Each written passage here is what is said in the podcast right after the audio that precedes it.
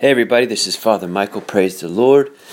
Just want to share with you a word God gave me uh, this weekend as I preached. Uh, you know, the Lord, it amazes me. Uh, my pastor's in Rome, and I, you know, celebrated all the masses this weekend here. And, uh, you know, some people I've heard say, hey, man, you got all the masses.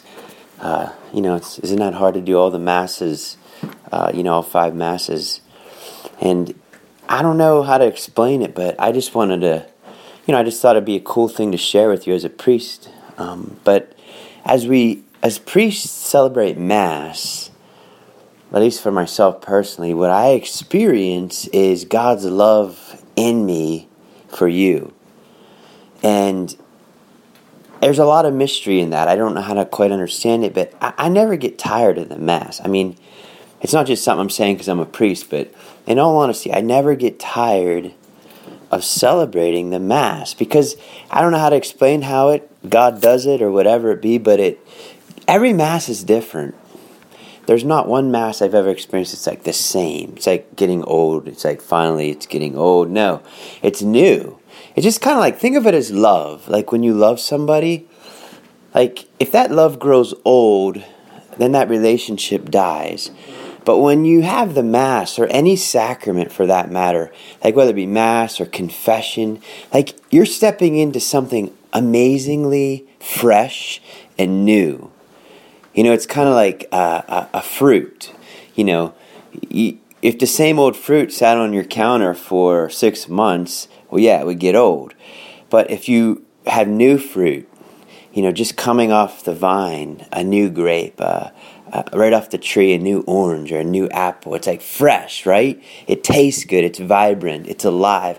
Well, the mystery of faith, you know, the Paschal mystery, which is what we celebrate at every Eucharist, at every Mass. You know, you have the life, the death, and the resurrection of Jesus, right?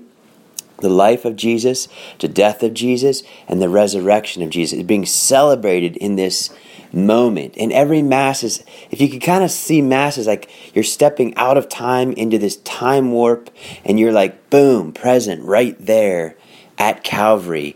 You see the Blessed Mother there gazing up upon her Son on the cross. You see uh, uh, John the Apostle, Mary Magdalene. You see, you know, the soldiers, the Roman soldiers, you know, and, and if you could see with the eyes of faith, the ang- angels, all in profound adoration as they bow in honor and love of the Lord and Lord, uh, of the Lord of Lord and King of Kings. So, you know, uh, the saints are there, the angels are there, the Blessed Mother's there, God the Father's looking upon the amazing act of love His Son gives um, uh, for each of us in our salvation.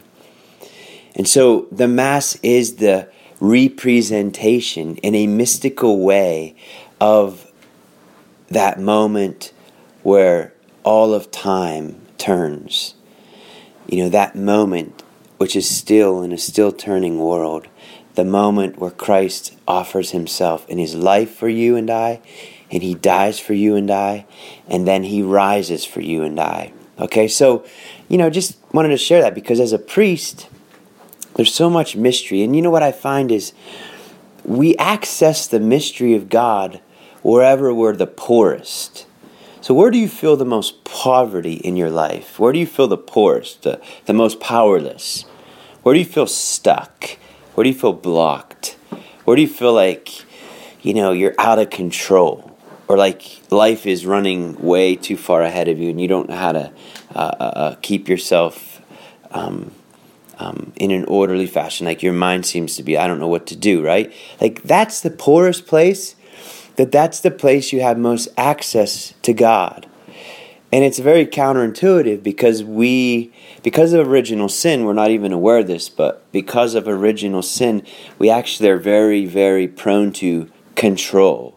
We want to control this. We want to control that. We want to have this in control, that in control. We want to white knuckle the steering wheel. We want to drive as we want to drive, and we want everything to be like we want it to be.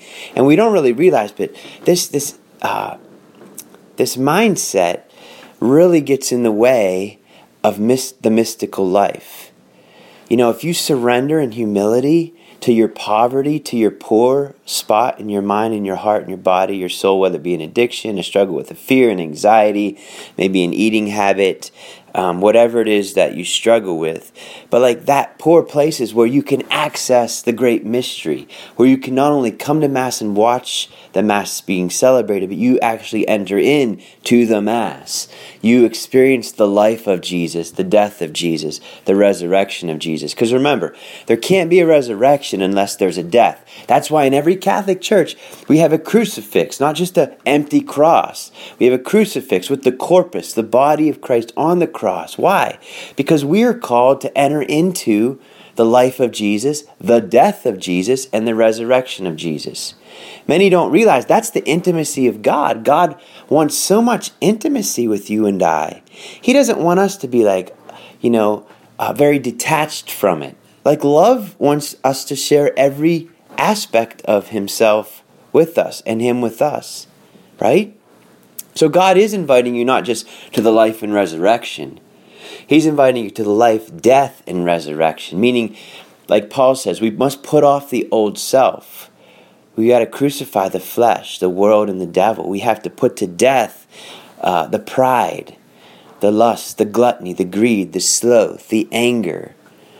Um, all of these sins must die. But we can't do it without Christ alive in us. He who's in me is greater than he who's in the world. So did you hear that? Right now, God's calling you to put your faith in him, to touch the mystery, to contact the mystery, to tap into the mystery, to drink deeply of his love for you right now. Stay on the vine. Jesus says, I'm the vine, you're the branches. You need to receive the life of God through the Eucharist, the Mass, the Eucharist, the source and summit of our faith. This is where it all happens. Everything. Look at the earliest Christian writings. Look at all the teachings of the church, from the earliest apostles and Ignatius of Antioch, Cyril of Jerusalem, uh, the earliest bishops of the church up into this day, the catechism, the scriptures all revolve around the central mystery of the Eucharist. And it's not meant to be entertainment. It's meant to be an invitation into intimacy, into the mystery. And at every Mass, if you notice, uh, there's the memorial acclamation, which is the mystery of faith, right? The priest, Jesus says, the mystery of faith, meaning you are coming into contact with heaven and heaven is coming into contact with you. So next time you go to Mass, don't let your mind limit the mystery, but let your spirit draw you into the great act of love that God gives to you at every Eucharist. And I want to encourage you, please take time to sit before the Blessed Sacrament. Please take time to just be with our Lord in the Eucharist. There's adoration chapels all over the city. In many Catholic churches, you walk in, you'll find a little, little red lamp. It's called the sanctuary lamp, and often a gold, we call it a tabernacle, a gold sort of look box or a a a, a a gold thing that holds the Eucharist, that holds Jesus. This is not a symbol. The Eucharist is not a symbol. It's the living Jesus.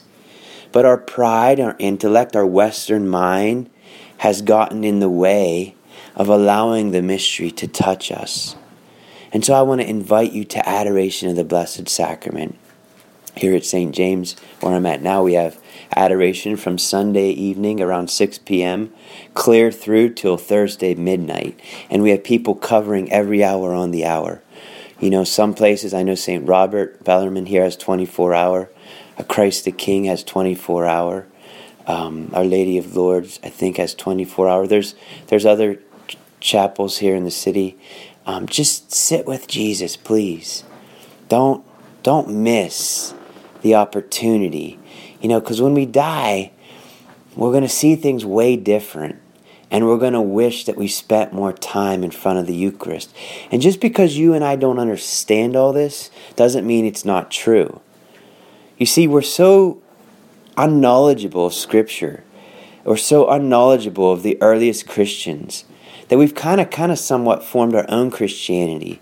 It's not as we see it. You look at the earliest Christian churches. Look at the Orthodox Church. Look at the Byzantine Rite. Look at the uh, Coptic Rite. Look at the Roman Catholic Rite. Look at, these are all, you know, the Eastern churches, the Western churches. They all have the Eucharist.